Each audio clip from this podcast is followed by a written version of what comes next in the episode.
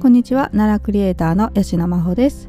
えっと今日はですね、橿原市荘庫町にある三宝大法神についてお話をしていこうと思っています。はい、私昨日の配信ではですね、自分のあの T シャツのね販売始めましたっていう宣伝のね配信させていただいたんですけれども、その配信の前の回でですね、前の回まで、えー、ですねあの橿原市荘庫町にある入鹿神社とか、あとまあその横のね大日堂のお話などをさせていただいてたんですけれども、今日お話しするですね三宝大法神も、えーまあ、近くにある、えー、とこれ神社という表現が正しいのかな、まあ、あの神様をねお祭りされている場所ですね。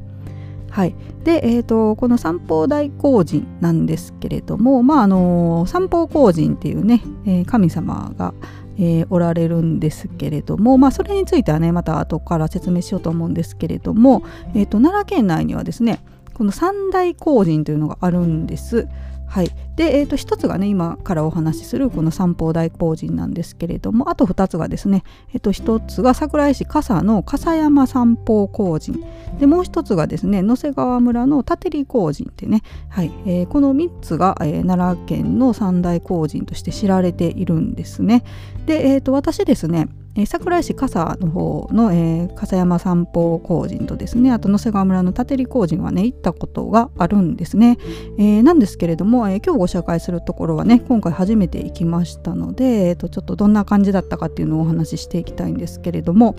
えー、と桜井市と野瀬川村の方はですねあの両方とも結構ね山の中にある感じですごいねなんと表現するか難しいですけどね、あの本当にあの人里離れた雰囲気のある場所なんですよ。もうあの、まあ、桜井のね笠の方はねあの近くにあの笠そばってねおそばはすごく有名なところがあるので、私もそのおそばね食べに行って、えー、笠山三宝法神あの行ってきたんですけれども、なのでまあまあまだあの人はいるんですけれども、あの野瀬川村の方はね本当にえっともうなんていうんですかね、いや難しいなこれちょっと本当に表現難しいんですけどね、あの本当に人がいなくてですね、いても本当にに、さんにん、うん、とちょっとすれ違ったぐらいですかね。であの野瀬川村の方ってね本当にこう鳥居がずらーっとこう並んでてすごく、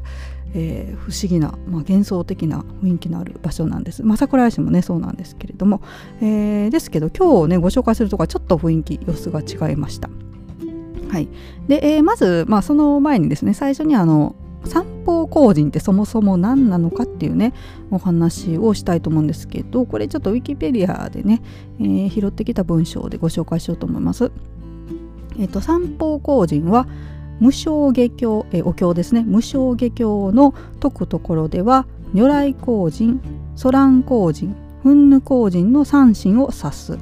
えー、ただしこの無償下教というのはですね、まあ、中国で作成された偽教、えー、偽物の教というあの注意書きついてますけれどもね、はいまあ、偽物の教に書かれてたってとこちょっとどうなのかなとか思うんですけどね、はいまあ、こういったあの三神を指すということです。で後世ですね下級僧や陰陽師の類がですね財産を持たない出家者の生活の援助を受けやすくするため三宝法神に帰依するように説いたことに由来しているんだそうです。で造用としてはですね、えー、造用としての法神はインド由来の仏教尊像ではなく日本仏教の信仰の中で独自に発展した尊像であり、三宝こうえー、三宝法神はその代表的なものであるということです。で不浄や災難を除去する火の神ともされ、最も正常な場所であるかまどの神、えー、台所の神として祀られる、えー、俗間の信仰であると、はい、いうことです。えー、とちょっと話ねあのややこしくなったかもしれないんですけれども、まあ、三宝法神っていうのはあのかまどの神様、火の神様、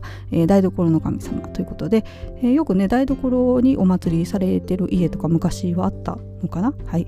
ということなんですけれども、まああのね、この三宝法神一時有名に、まあ、今も有名かな、えーとあの鬼滅の刃がね大ヒットしてですね、主人公のあの竈門炭治郎くんが、えーまあ、この世間的にヒットしたということでですね、結構このかまどの神様を祀ってるっていうので、あの日本全国のね三宝法神にお祭りされるファンの方とかが増えたっていうのをね私ちょっとニュースで読んだことあるんですけれどもね、はい、ちょっとあのちゃんと確認してないんで嘘を言ったらすみません、いろいろと。はい、というわけで、えー、そういったあの神様なんですね。まあ、荒神ってね、あの荒れる神って書くので、結構ね荒ぶった神様なのかもしれないですね。はい、で、えー、なんですけれども、えー、今日ご紹介する三宝大荒神なんですけれども、えーまあ、どんな感じかね、えー、私ずっと行ってみたいなと思う気になりつつちょっと行ってなかったんで、ここ行けばねあの奈良県内の三大荒神を、えー、全部制覇できるということでこの前行ってきたんですけれども、いやちょっとびっくりしたのがですね、あの本当に道沿いですね。もう車ビュンビュン走ってるような道沿い、えーとまあ、飛鳥川横に流れてるんですけどね、そのまあ飛鳥川沿いと言ってもいいかな、はい、のところにですね、こう建屋みたいな一個ポツンってあってね、もう そ, それだけがお祭りされてる感じなんですよ。だから一瞬ね私分からなくて、あの本当にあの桜井市とかね野瀬川村の荒神さん見てたので、そのイメージもちょっとね、えー、あってかえなんかねあの大きいのを想像してたんです。結構規模のでかいね、はい、でもあの本当にもう道沿いにポツンとある感じでした。なので一回通り過ぎちゃったりしてね、はい、どこどこだろうって Google マップでどこだどこだって探し回して、えーと、あこれかっていう感じで戻ったんですけどね、はい、ちょっとまああのどんなね、えー、場所かっていうのは添付写真添付しておこうと思いますので見ていただけたらと思うんですけれどもね。で、えーとこのねあの三宝大荒神で、えー、橿原のね三宝大荒神で有名なお祭りがありましてですね、それがですねすももの荒神さんというお祭りなんですよ。で私これ奈良県ってでもねよく出てくるんですよ、すももの荒神さんって。だからあのねも文字だけなんかイメージで知ってたんですけど、あの実際この場所で行われてるんだっていうのをちょっとじあの見てきてね実感したんですけれども、えっとまあ、このねすももの荒神さんについて、えー、最後ちょっとお話しして終わろうかなと思っていますが、はいえー、まずすももの荒神さんというのはですね、まあ、あの先ほどから何度もお話ししているようにですね奈良県三大荒神の一つで、えーとまあ、火難除けですね、火の火の難と書いてね火難除け交通安全を願う祭りです。はい、これあのねここ橿原市で行われている祭りなんですけれども、で橿原市では最も早い夏祭りで毎年ろくがつにじゅうはちにちに行われるということです。でどうしてねこのすももの荒神さんという名前のお祭りになったかと言いますと、えすももの収穫される季節がこの頃だということで、その頃に行われるのですももの荒神さんと言われているんだそうです。はい、で、えーと、歴史をたどればですね元は雨乞い神事だったとされているそうで、まあ、この日からですね浴衣を着ると厄払いになると言われて、えー、浴衣祭りとして開催もされているそうです。はい、で、えーとまあ、場所なんですけれどもね、先ほどからこれもお話ししてるんですけれども、橿原市荘庫町飛鳥川堤、えー、飛鳥川沿いのね、えー、小さいお堂に安置されている、えーまあおえー、お像がね荒神像があるんですけれども、それを、えー、出外帳します。はい、で、えー、と夕方ですね近くのイルカ神社のね宮司さんを呼んで祭典が行われると、はい、いうことですね。でお祭りはですね荘庫町飛鳥川堤の、えー、三宝大荒神遺跡で行われます。で、えー、浴衣で参拝すると厄除けになると、はい、先ほど言ったとおり伝えられていまして、えー、と地域に伝えられている話ではですね、はるか大昔に大洪水に見舞われたが荒神さんの地だけが残り、えー、そこから小さな荒神像が見つかったということですね。でこの木彫りの荒神像は三面六臂の姿をしていると、えー、顔がみっつで腕がろっぽんあるということですね。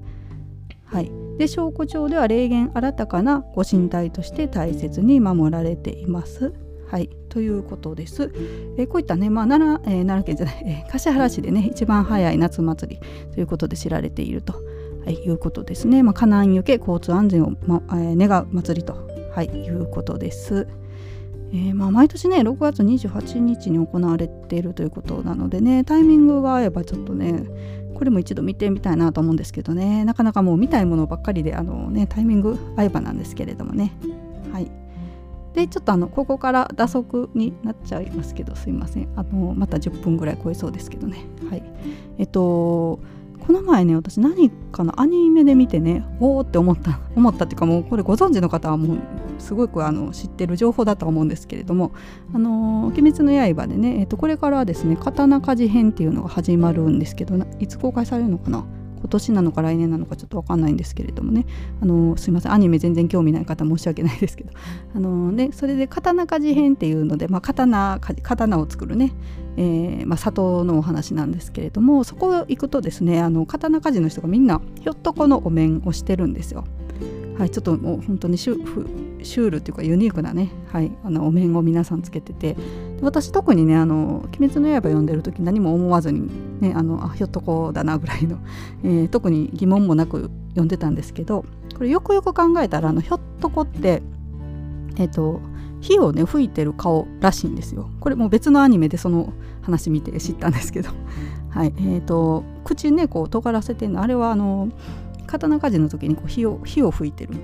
えー、火をこう勢い燃え上がらせるためですかね、あの酸素入れてね。で、えー、とひょっとこってあと音がねあの火男って書いてひょっとこなんですね。はい、私これも知らなくてですね、あのもしかしたらこれ一般常識かな、はいすみません、えー、もうねご存知の方は今頃何言ってんだって感じかもしれないんですけども、あでそれであのそのアニメでね別のアニメで見て知って、あそれであの刀鍛冶編の人たちみんなひょっとこの面つけてるのかっていう、はい、あの腑に落ちた話があったんですけどね、はいえー、ちょっとまあ打足だったんですけれども、えー、こうやってねあのいろんなことを知識をね増やしていくといろいろとこうつながって面白いなということで、えー、その一例として今日お話最後にね打足ですけれどもさせていただきました。はい、というわけで今日はこれぐらいで、えー、失礼いたします。それではまた、さようなら。